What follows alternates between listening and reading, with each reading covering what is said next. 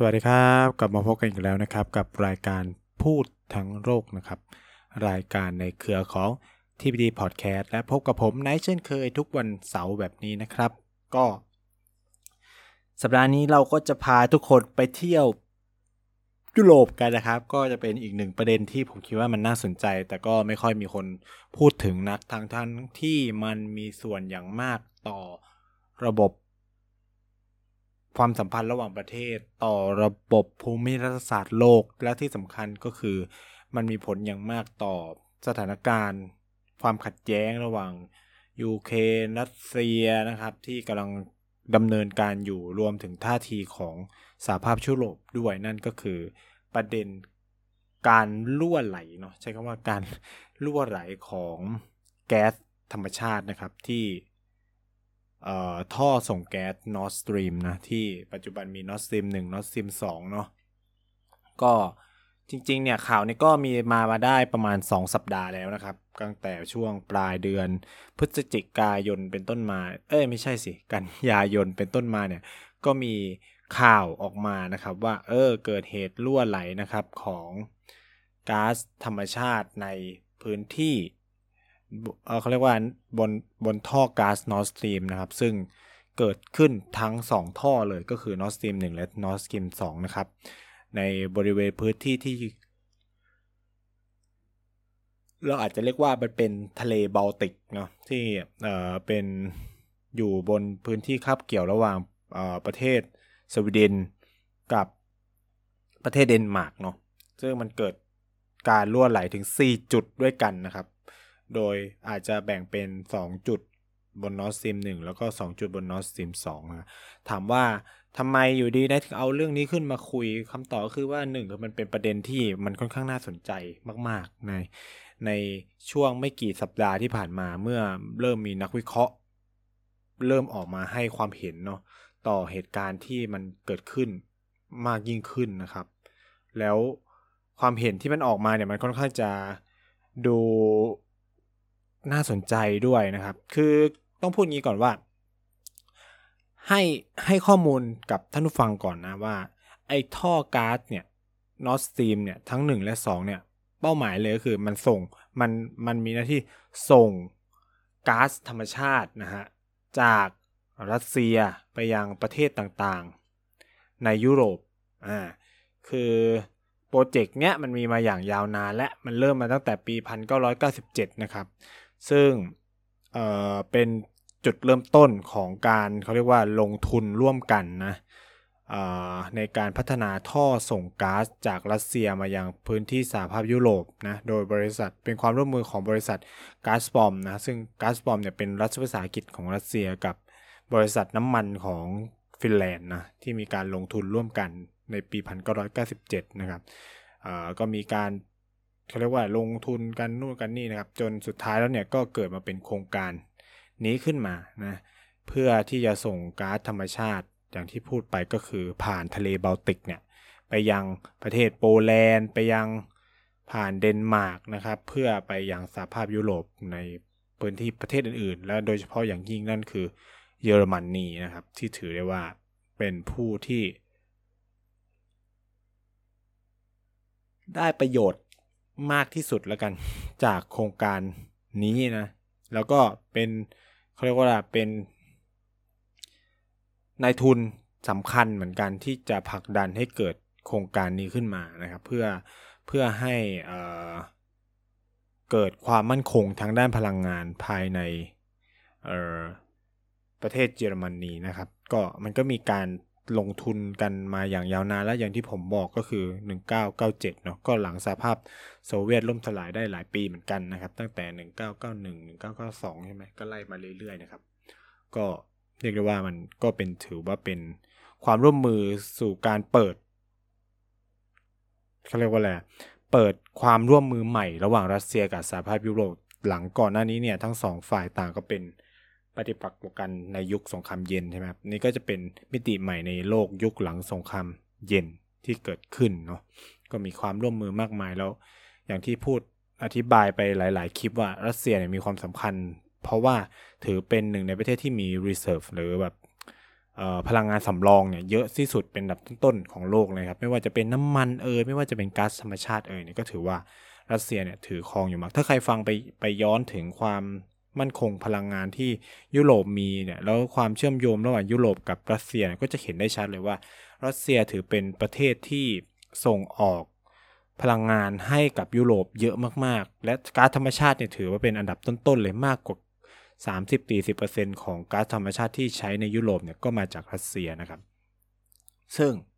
ตรงนี้เนี่ยคือประเด็นเรื่อง Nord Stream เนี่ยมันเริ่มมีข้อถกเถียงกันมาตั้งแต่ราวๆช่วงที่ เกิดสงครามรัสเซียยูเครนใหม่ๆเนาะก็มีการ หยุดสัญญาเนาะหยุดสัญญาหลาย ๆ สัญญาที่จะพัฒนาโครงการร่วมกันในการพัฒนาท่อก๊าซนะหนึ่งในนั้นเนี่ยก็มีโครงการน่าจะเป็น Nord Stream 3ที่เยอรมันยุติ การเขาเรียกว่าแหละสัญญานะของท่อก๊าซทั้งสองไว้นะครับว่าว่าเออก็ ยุติสัญญาไว้เพื่อที่จะเป็นการแซงชั่นรัสเซียที่โจมตียูเครนถูกไหมครับ ก็ก็ทำให้เยอรมันเนี่ยก็ตัดสินใจที่จะยุติความร่วมมือไว้นะครับ กับทางมอสโกนะก็เป็นเข้าใจว่าน่าจะเป็น Nord Stream 2 ด้วยนะครับ ที่มันมีมันมีการยุติการส่งไอ้นี่เข้าไปแต่ Nord Stream 1เนี่ยมันยังทำงานอยู่นะครับ แต่ว่า แล้วแล้วเนี่ยมันก็เกิดปัญหาเมื่อมันเกิดอย่างที่บอกคือการปริแตกนะเป็นการรั่วแล้วกันรั่วของเขาใช้คำว่า leak gas leak นะครับก็เป็นการรั่วไหลออกมาของก๊าซธรรมชาติที่ผ่านมาจากทั้ง 2 ท่อนะครับ ไม่ว่าจะเป็น Nord Stream 1 Nord Stream 2เริ่มขึ้นในวันที่ 26 กันยายนนะครับ ซึ่ง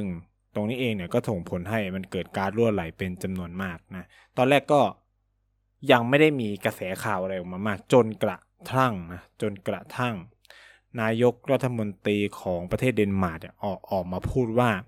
จากการสำรวจเบื้องต้นเนี่ยเข้าใจว่าจุดที่รั่วไหลเนี่ยมันมันมีลักษณะที่ไม่เป็นธรรมชาติ แล้วก็ไม่น่าจะเป็นอุบัติเหตุด้วยอะไรเงี้ยมันมีลักษณะของการระเบิดนะครับที่ที่มีการสำรวจหรือเก็บข้อมูลได้อ่า อันนี้ก็เริ่มมีการมี story ของการโดนระเบิดนะ โดนระเบิดมันเอ็กโพสมันแตกมันระเบิด ดูทรงแล้วไม่น่าจะเกิดโดยอุบัติเหตุแน่ๆอะไรเงี้ย แล้วก็โดนสำทับโดยนายกรัฐมนตรีของสวีเดนอีกที่ว่า ไอ้ท่อที่ก๊าซที่มันปริที่มันรั่วไหลเนี่ย มันน่าจะเป็นการก่อวินาศกรรม อ่า พอพูดแบบนี้แน่นอนครับ ก็กลายเป็นว่า ถามว่าพอพอมันพอมันเจอลักษณะแบบนี้ใครครับ ใครที่มันดูจะเป็นตัวร้าย ในเรื่องนี้ได้มากที่สุดอ่าก็ไม่ต้องแปลกใจเลยนะครับ ว่าคนทุกคนก็จะพร้อมกันชี้นิ้วส่งไปที่รัสเซียแน่นอนว่า รัสเซียเนี่ยน่าจะอยู่ภายเขาเรียกว่าอยู่เบื้องหลัง เหตุการณ์ท่อก๊าซรั่วไหลรอบนี้ หรือการโจมตีท่อก๊าซรอบนี้นะครับ ที่ที่ส่งผลให้เข้าใจว่าทำให้การส่งก๊าซธรรมชาติไปยังยุโรปต้องหยุดชะงักลงไปในหลายส่วนเลยด้วยกันนะ ตรงนี้เองเนี่ยก็เป็นที่มาของการตั้งคำถามมากมายตามมานะครับ ต่อรัสเซียเขานะครับ ก็สำนักข่าวในยุโรปรวมถึงสหรัฐอเมริกาก็ประโคมประโคมข่าวว่า การกระทำเช่นนี้ของรัสเซียมันไม่ถูกต้องหรือว่า พยายามเจาะไปที่ว่า คนที่อยู่เบื้องหลังเหตุการณ์ก่อวินาศกรรมท่อก๊าซ Nord Stream ในรอบนี้น่าจะเป็นรัสเซียนะครับ ก็คือพยายามชี้นำไปนะ ซึ่งไอ้ตรงนี้เนี่ยมันก็ทำให้ตัวรัสเซียเองเนี่ยก็ไม่ได้อยู่นิ่งเดียวดูดายนะครับ ให้ให้ทุกคนมาชี้หน้าบอกว่าตัวเองอยู่เบื้องหลัง เพราะสำหรับ รัสเซียเองเนี่ยหลังเกิดเหตุการณ์ได้ไม่นานแล้วก็เริ่มมีข่าวหลุดมาเนี่ยวันที่ 29 กันยาเนี่ยประธานาธิบดีวลาดิเมียร์ปูตินของรัสเซียเนี่ยเขาก็พยายามเรียกร้องเนาะให้การโจมเรียกว่ามีการประกาศสถานการณ์ฉุกเฉินเกี่ยวกับท่อก๊าซ Nord Stream ให้เป็นลักษณะที่ว่านี่มันถือเป็นการก่อวินาศกรรมขององค์การอาชญากรรม หรือผู้ก่อการร้ายระหว่างประเทศเลย เขาพูดอย่างนี้เขามองอย่างนี้เลยนะเขามองว่านี่เป็นการโจมตีของกลุ่มก่อการร้ายระหว่างประเทศ คือเราไม่รู้หรอกว่าว่าใครเป็นคนทำนะคือต่างฝ่ายต่างก็ชี้หน้าด่ากันไป รัสเซียก็บอกว่าไม่ใช่ตูมันต้องเป็นคนอื่นมากกว่า มันไม่ใช่เราแน่ๆอะไรเงี้ย มันไม่ใช่ชั้นอะไรเงี้ย มันต้องเป็นกลุ่มอื่นนะครับ ที่มันจะได้ผลประโยชน์จากเรื่องนี้สิ เพราะว่า เมื่อวิเคราะห์แล้ว นะครับมาเราก็จะมาถึงบทวิเคราะห์ว่า เอ๊ะแล้วความเป็นไปได้เนี่ย ถ้าสมมุติว่าทุกคนเลยเห็นไปตรงกันว่า นี่มันเป็นการโจมตีท่อก๊าซเนี่ย ใครล่ะ ดูจะได้ผลประโยชน์ ใครดูจะมีความเป็นไปได้ที่จะโจมตีท่อก๊าซนี้ที่สุดนะครับ รัสเซียถูกบอกว่าเป็นผู้ที่มีโอกาสมากที่สุดที่จะโจมตี Nord Stream เพราะว่าหนึ่งก็คือมีปัญหาอยู่กับ ยูเครนแล้วก็ค่อนข้างไม่พอใจสหภาพยุโรปที่มีท่าทีสนับสนุนยูเครนมากเกินไป เช่นส่งอาวุธส่งนู่นส่งนี่รัสเซียก็พยายามขู่มาตลอดนะ ว่าจะแบบไม่ส่งก๊าซไม่ขายก๊าซเขาลดการส่งก๊าซเรียบร้อยแหละไม่นู่นเนี่ยแล้วก็โดน sanction ยุโรปก็แซงชั่นรัสเซียรัวๆมาโดยตลอดนะครับ แต่ว่า ความจริงคือ ถ้าเรามานั่งคิดดีๆเกี่ยวกับรัสเซีย มันมีความน่าสนใจน่าสนใจอย่างหนึ่งก็คือว่า นี่มันคือถังเงินของรัสเซียนะ เก็ตไหม คือสำหรับใครที่สนใจเรื่องนโยบายพลังพลังงานเลยครับ คือ แล้วถ้าคุณเป็นคนที่ติดตามรัสเซียมาด้วย คุณจะรู้มาก ๆ เลยว่า ไอ้ท่อก๊าซ Nord Stream เนี่ย มันคืออู่ข้าวอู่น้ำที่ยังเหลืออยู่ไม่กี่อู่ของรัสเซียเท่านั้นนะคืออย่างที่ผมเคยเล่าไปอะ ตั้งแต่เกิดสงครามยูเครนรัสเซียมา แม้ว่าสหภาพยุโรปจะ sanction รัสเซียอย่างงู้นอย่างนี้ แต่สิ่งหนึ่งที่แทบไม่ได้รับผลกระทบเลยคือเรื่องพลังงานก็คือก็ยังมีการนำเข้าจ่ายเงินซื้อก๊าซธรรมชาติซื้อน้ำมันกันรัวๆทุกวันใช่ว่าทุกวันเลยก็ยังมีการซื้อขายกันอยู่ทุกวันนะครับ ฉะนั้นเนี่ยแม้ว่ารัสเซียจะถูกแซงชั่น เจอวิกฤตเศรษฐกิจจากการแซงชั่นแต่ อุตสาหกรรมพลังงานของรัสเซียยังอยู่ได้ ยังเป็นอู่ข้าวอู่น้ำยังเป็นแหล่งงบประมาณสำคัญให้กับรัฐบาลรัสเซียในการใช้เพื่อทำสงครามกับยูเครนฉะนั้นเนี่ยนอสตีมมันคือ เรียกว่าอะไรอะ อย่างที่พูดเลยมันสับง่ายๆ มันคืออู่ข้าวอู่น้ำอะมันคือแบบสิ่งที่หล่อเลี้ยงหัวใจเป็นเลือดที่หล่อเลี้ยงหัวใจรัสเซียเอาไว้อยู่นะเวลานี้อะไรประมาณนี้ฉะนั้น อันนี้ผมไม่ได้วิเคราะห์เองนะครับ เป็นศาสตราจารย์ของมหาวิทยาลัยโคลัมเบียนะครับเขาก็อธิบายได้อย่างน่าสนใจว่า มันเป็นไปได้ยากมากที่รัสเซียจะเป็นคนก่อ วินาศกรรมท่อก๊าซนี้ เพราะนั่นมันคือการกระโดดตึกลงมาตายชัดๆอะมันคือการฆ่าตัวตายอะก็คือทุกวันนี้เศรษฐกิจก็แทบจะไม่เหลืออะไรอยู่แล้วจากการแซงชั่นแล้วยังมามาแบบอารมณ์แบบ เผาทุ่งข้าวที่กำลังจะออกรวงของตัวเอง ที่จะเป็นสเสบียงในการลบเนี่ย มันก็ดูจะไม่สมเหตุเขาใช้ว่ามันดูจะไม่สมเหตุสมผลเลยนะครับ ที่รัสเซียจะปฏิบัติการกับเรื่องนี้ที่มันเกิดขึ้น อ่า คนฟังมาถึงนี้ก็จะถามว่าแอบในอวยรัสเซียหรือเปล่านู่นเนี่ย อันนี้เราจะอธิบายด้วยเหตุให้ฝนให้ฟังนะครับ แต่ยิ่งไปกว่านั้นเนี่ย ในเชิงยุทธศาสตร์ความมั่นคงแล้วเนี่ย มันแทบเป็นไปไม่ได้เลย คือผมอธิบายไปแต่ต้นแล้วใช่ไหมว่า ไอ้ Nord Stream ที่มันมีแก๊สรั่วเนี่ยแล้วที่เขาเชื่อกันว่ามันถูกระเบิดโดนก่อวินาศกรรมเนี่ยทั้งหนึ่งและสองเนี่ย มันอยู่ติดพรมแดนของสวีเดนและก็เดนมาร์กซึ่งมันโคตรจะไกลจากรัสเซียเลย คือคิดในแง่ความมั่นคงและการทหารเนี่ย มันแบบมันเสี่ยงเกินไป ใช้คำนี้ว่ามันเสี่ยงเกินไปที่รัสเซียจะไปปฏิบัติการ ระเบิดท่อ ในเขตที่มันเป็นเขตที่โดนล้อมรอบด้วยยุโรป แล้วก็ไกลตัวเองโคตรๆนะครับ คือถ้ามันโดนจับได้ขึ้นมามึงหนียากมาก มันเสี่ยงมากเกินไปนะครับ มันเสี่ยงมากเกินไปที่คุณจะไปปฏิบัติการอะไรแบบนี้ในแบบพื้นที่ที่มันห่างไกล คือต้องพูดอย่างนี้ว่า Nord Stream 1กับ Nord Stream 2มันยาวมากนะ แล้วมันก็กินพื้นที่หลายประเทศ คือถ้าผมคือถ้าเราดูคือลองเปิดหาในเน็ตแล้วดูแมปเนี่ยจะเห็นเลยว่า ไอ้จุดที่ ให้เสิร์ชคำว่า 2022 Nord Stream Gas Leaks นะครับ คุณก็จะเห็นเลยว่า ไอ้จุดที่มันรั่วเนี่ย มันเอียงจนจะสุดเส้นแล้วนะ มันสุด มันสุดเส้นที่มันจะถึงประเทศโปแลนด์แล้ว เออ มันไประเบิดอยู่ปลายท่อใช้คำนี้ ทั้งที่ถ้าจะทำทำไมรัสเซียไม่ระเบิดที่ต้นท่อ ใช่ไหมก็อยู่ฝั่งประเทศตัวเองก็ไม่มีใครรู้หรือมันจะ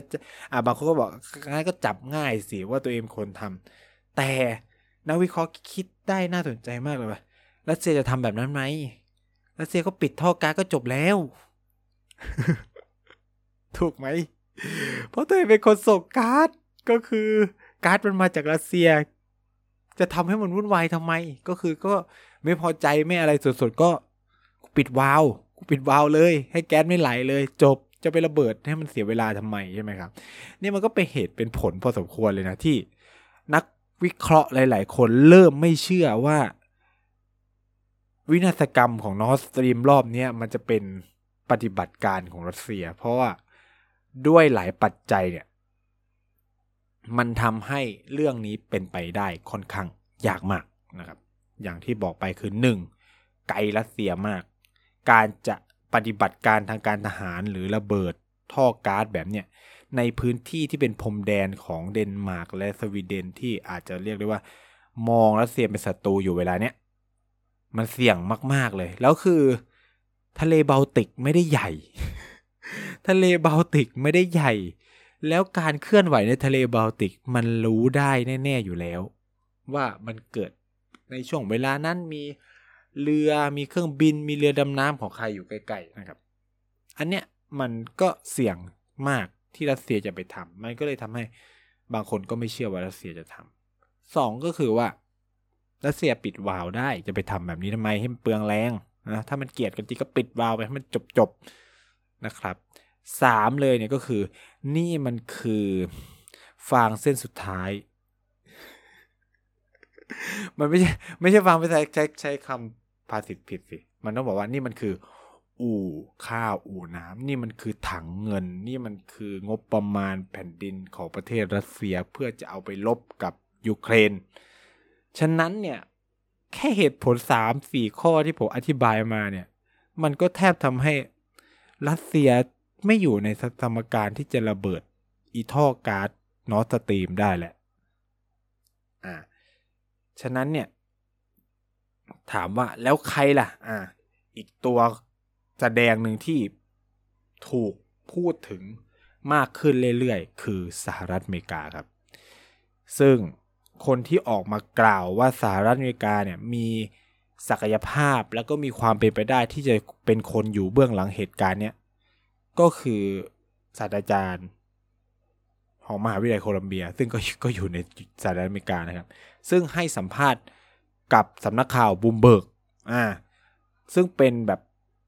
เอ่อเหตุการณ์ที่น่าสนใจมากคือเขาโดนตัดตัดออกอากาศกลางคันเลยนะครับ หลังจากพูดว่าอเมริกาเนี่ยน่าจะมีโอกาสที่จะอยู่เบื้องหลังเหตุการณ์นี้อะไรเงี้ยซึ่งซึ่งศาสตราจารย์ท่านเนี้ยก็พยายามยกเหตุผลหลาย ๆ ข้อเหมือนกันนะครับเพื่อมาแสดงให้เห็นว่า เอ๊ะมันมีความเป็นไปได้นะ ที่สหรัฐเนี่ยจะอยู่เบื้องหลังเรื่องนี้ เพราะว่ามันมี 1 2 3 4 ปัจจัยตรงนี้หนึ่ง ที่มันจะเกี่ยวโยงเชื่อมกันนะครับ ซึ่งศาสตราจารย์ท่านนี้ชื่อว่า Jeffrey Sachs Sachs Jeffrey Sachs นะครับ เป็นศาสตราจารย์ด้านเศรษฐศาสตร์ แล้วก็เป็นผู้เชี่ยวชาญด้าน sustainable development ด้วย แล้วก็ดูเรื่องพลังงานอยู่ด้วยนะครับ เขาก็น่าจะแบบดูเรื่องภูมิรัฐศาสตร์อะไรอย่างนี้ด้วยนะฮะ คือเหตุผลที่เขาเชื่อแบบนั้นก็เพราะว่าหนึ่งคือถ้ามองในเชิงความสัมพันธ์ระหว่างประเทศและ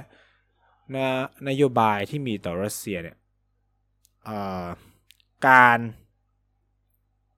จัดการกับนอสตีมเนี่ยมันมีส่วนทำให้ยุโรปอาจจะต้องเข้าหาสหรัฐอเมริกามากขึ้น เพราะหนึ่งเมื่อไม่มีแก๊สมาจากรัสเซีย ใครล่ะที่มันมีแก๊สเยอะๆ เป็นอันดับต้นๆของโลกต่อรัสเซีย ก็คือสหรัฐอเมริกาครับ ฉะนั้นเนี่ยสหรัฐอเมริกาก็ดูเหมือนจะได้ผลประโยชน์ มากที่สุดจากเหตุการณ์ท่อแก๊สระเบิดรอบนี้นะเพราะมันจะทำให้สหภาพยุโรปต้องเปลี่ยนตัดสินใจในทันทีที่จะนำเข้านะนำเข้าพลังงานโดยเฉพาะก๊าซธรรมชาติจากสหรัฐอเมริกามากยิ่งขึ้น หนึ่งในนั้นแน่นอนก็คือเยอรมันนะครับ แล้วอาจารย์แซกเนี่ยก็ยังพูดด้วยว่า ก็อธิบายอีกว่า เฮ้ย อย่างที่บอกไปก็คือ มันเป็นไปได้ยากมากที่รัสเซียจะมาทำบ้าทำบออะไรแบบนี้มันมันมันเกินไปมันเป็นการฆ่าตัวตายนะครับ แล้วก็ หลาย ๆ ครั้งเนี่ย มันท่อก๊าซเนี่ยมันมันเป็นจุดเชื่อมระหว่างเขาเรียกว่าอะไรเป็นการสร้างเชื่อมความสัมพันธ์ระหว่างยุโรปกับรัสเซียไม่ว่ารัสเซียจะโกรธจะเคืองอะไรแค่ไหนเนี่ยนอร์สตรีมก็ยังไม่เคยได้รับผลกระทบจากเหตุการณ์ใด ๆ เลยนะครับ ก็ยังอยู่รอดปลอดภัยมาถึงทุกวันนี้เนี่ย แต่ในทางกลับกันเนี่ยข้อมูลหลาย ๆ ชิ้นกลับชี้ไปว่าสหรัฐอเมริกาเนี่ยไม่พอใจโครงการนอร์สตรีมมาโดยตลอด ตั้งนานแล้วตั้งแต่นอร์สตรีมหนึ่งแล้วนะครับ ตั้งแต่นอร์สตรีมหนึ่งก็มีเออเขาเรียกว่าอะไรบรรดาที่ปรึกษาด้านความมั่นคงของเพนตากอนหรืออะไรก็คือมองว่า โครงการนอร์สตรีมจะทำให้รัสเซียเนี่ยมีอิทธิพล ต่อยุโรปมากยิ่งขึ้นอ่าแน่นอนครับในเชิง energy security เนี่ยก็จะตอบได้เลยว่ารัสเซียจะมีอิทธิพลต่อยุโรปมากขึ้น เพราะว่าคุณนำเข้าพลังงานจากประเทศหนึ่งมาก ๆ เนี่ย มันก็จะส่งผลให้คุณต้อง เออเขาเรียกว่าอะไร พึ่งพิงนะแล้วก็เชื่อมโยงตัวเองกับประเทศนั้นมาก ๆนะครับ เพราะว่าถ้าเขาไม่ส่งน้ำมันไม่ส่งพลังงานธรรมชาติให้เศรษฐกิจคุณก็เจ๊งตามมาด้วยนะครับ มันมันพ่วงกันไปหมดนะ มันไม่ใช่เรื่องเล็กๆนะฮะฉะนั้นเนี่ยสหรัฐก็เลยมองว่า เออ ถ้าปล่อยไปแบบเนี้ยมันก็จะทำให้เฮ้เออบรรดาประเทศในยุโรปเนี่ยที่เป็นพันธมิตรที่ดีของเราในนาโต้ต่อไปก็จะล้มหายตายจาก ไม่ใช่ล้มหายตายจากก็ค่อยๆห่างเราไปเรื่อยๆ แล้วก็เป็นดิญาติดีกับไอรัสเซียมัน ที่เป็นศัตรูของเราแม้ว่าเราจะเข้าสู่โลกหลังสงครามเย็นแล้วก็ตาม แต่ว่ารัสเซียก็ยังดูจะเป็นมาลายสำหรับสหรัฐอเมริกาอยู่นะครับนี่ก็เลยทำให้มันเกิดความไม่พอใจ ที่มันเกิดโครงการนอร์สตรีมแล้วยิ่งเกิดนอร์สตรีมสองเนี่ยสหรัฐยิ่งแบบชัดเจนเลยก็คือ ไม่ชอบ อย่างตรงไปตรงมาเลยครับ เพราะว่าประธานาธิบดีไบเดนเนี่ยเคยพูดไว้นะครับ ก่อนที่รัสเซียเนี่ยจะโจมตีรัสยูเครนเนี่ยไม่กี่สัปดาห์ว่า ถ้ารัสเซียบุกยูเครนเนี่ยเขาเนี่ยจะหยุดจะทำให้ไอการทำงานของท่อก๊าซนอร์สตรีมเนี่ยหยุดทำการให้ได้อะไรเงี้ยนี่มันก็เป็นอีกหนึ่งสัญญาณ สำคัญเนาะว่า เฮ้ย เอาเข้าจริงแล้วเนี่ย รัสเซียเอ่อสหรัฐอเมริกาเนี่ยไม่เคยพอใจเนาะไม่เคยพอใจกับ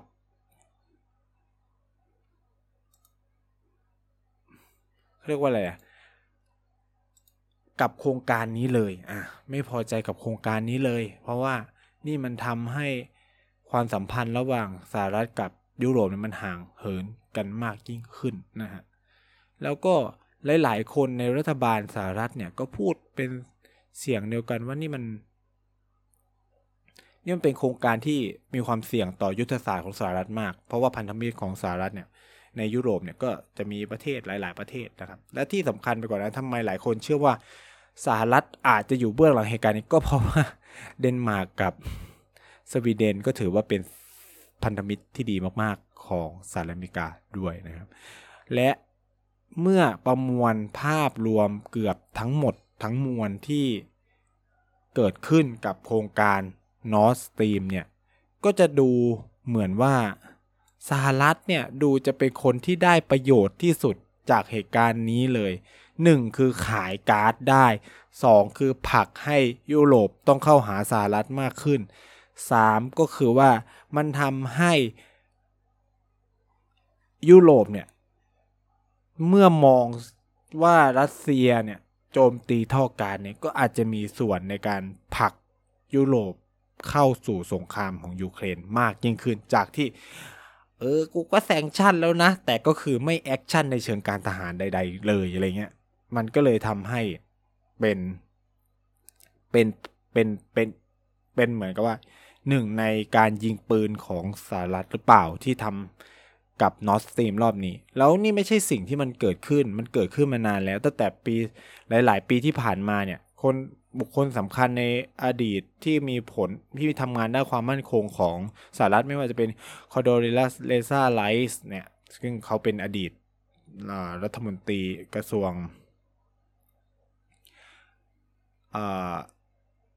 ความ กระทรวงการต่างประเทศนะโคโดเรซาไลส์โคโดเรซาไลส์เนี่ยเป็นกระทรวงต่างประเทศเนี่ยก็มีการพูดมาเลยตลอดว่า โครงการเนี่ยมันทำให้ยุโรปเนี่ยพึ่งพิงรัสเซียมากนะครับ แล้วก็สหรัฐมีความจำเป็นที่จะต้องจัดการไม่ให้เกิดสิ่งเหล่านี้นะฮะแล้วก็หลายครั้งเนี่ยทางการสหรัฐก็มีการพูดถึง Nord Stream อยู่บ่อยๆ มากๆนะมันก็เป็นความเขาเรียกว่าเป็นลักษณะที่สะท้อนให้เห็นว่า เออ เอาเข้าจริงแล้วเนี่ย โครงการท่อการเนี่ยมันไม่ได้เป็นประโยชน์กับสหรัฐเลยแล้วก็มันมันดันสร้างความได้เปรียบให้กับรัสเซียที่มีเหนือยุโรปด้วยนะครับ ตรงนี้เองเนี่ยก็เลยทำให้นักวิเคราะห์หลายๆคนจะบอกว่าหลายคนไหมก็คือผู้เชี่ยวชาญประมาณ 3-4 ท่านนะครับ มองตรงกันว่ามันมีความเป็นไปได้นะว่าไอเหตุการณ์ ระเบิดในที่ท่อการนอสตีมเนี่ยน่าจะเป็นผลสำคัญมาจากการปฏิบัติการของสหรัฐอเมริกานะครับ แต่เหนือสิ่งอื่นใดก็ต้องบอกว่า การระเบิดของท่อการในรอบนี้ก็มีผลกระทบค่อนข้างมากนะครับ ทั้งในเชิงเศรษฐกิจแล้วก็ในเชิงสิ่งแวดล้อม เพราะการระเบิดของท่อก๊าซรอบนี้เนี่ยเขาเชื่อกันว่ามันมันทำให้แก๊สมีเทนออกมามาปริมาณหลายพันหลายล้าน คิวบิกตันเลยนะครับ แล้วก็เข้าใจว่ามันจะส่งผลให้เกิดการเมื่อคำนวณแล้วเนี่ย มันจะเป็นปริมาณก๊าซเดือนกระจกที่ปลดปล่อยถูชั้นสู่ชั้นบรรยากาศเทียบเท่า 1 ใน 5,000 ของปีหนึ่งที่โลกทั้งใบเนี่ย ปล่อยก๊าซคาร์บอน หรือก๊าซเรือนกระจกสู่ชั้นบรรยากาศเลย นี่ก็ถือว่าเป็นเป็นอะไรที่มหาศาลมากนะครับที่ที่มันเกิดขึ้นจาก การระเบิดออกของของท่อก๊าซในรอบนี้นะซึ่งอตอนนี้เขาก็ยังกำลังแก้ปัญหาอยู่ แล้วก็เชื่อกันว่าอาจจะต้องใช้เวลาเกือบปีนะครับ ในการซ่อมบรรดาท่อที่มันพังเนี่ยให้มันกลับมาใช้งานได้อีกครั้งเนี่ย ซึ่งอันนี้ก็อาจจะต้องดูกันต่อไปว่าจะยังไงนะข้อตกลงระหว่างกัน เพราะว่าแน่นอนว่าท่อก๊าซเนี่ยมัน มันมีบริษัทบริหารจัดการอยู่ แต่ว่ามันก็ยังมีความเกี่ยวโยงกับรัสเซีย มีความเกี่ยวโยงกับชาติในยุโรป ซึ่งกาเอ่อบริษัทหลายตัวที่ทำงานด้านพลังงานของรัสเซียนะปัจจุบันเนี่ยมันก็โดนแซงชั่นไปโดยทั้งยุโรปเอ่ยทั้งสหรัฐอเมริกาเอ่ยก็อาจจะขาดขาดเงินทุนขาดนู่นขาดนี่นะแต่ยังไงก็ตามเนี่ยก็ถือได้ว่าเรื่องนี้เนี่ยมันยังคงคุมเครืออยู่แต่ผมคิดว่ามันน่ามันน่าสนใจเพราะว่า เอ้มัน มันเป็นแผนซ้อนแผนไหม มันกำลังจะทำให้ยุโรปเข้าสู่สงครามยูเครนไม่จากเรื่องพวกนี้นะครับ แล้วใครคือตายอยู่ตัวจริงอะไรเงี้ยซึ่งซึ่งวันนี้ก็เอามาอธิบายเพื่อจะชี้ให้เห็นว่าบางทีเนี่ย ผู้ร้ายมันอาจจะไม่ได้เป็นผู้ร้ายตามที่ไปข่าวก็ได้นะ มันก็อยากจะมีคนอื่น ๆที่ซุ่มอยู่ข้างหลังนะฮะแล้วก็เก็บเกี่ยวผลประโยชน์จากเหตุการณ์ที่มันเกิดขึ้นก็ได้เช่นเดียวกันนะครับ ฉะนั้นก็วันนี้รายการพูดทั้งโลกก็ขอเล่าสู่กันฟังเพียงเท่านี้ยังไงฝากติดตามกันด้วยในสัปดาห์หน้านะครับ สัปดาห์นี้ลาไปก่อนสวัสดีครับ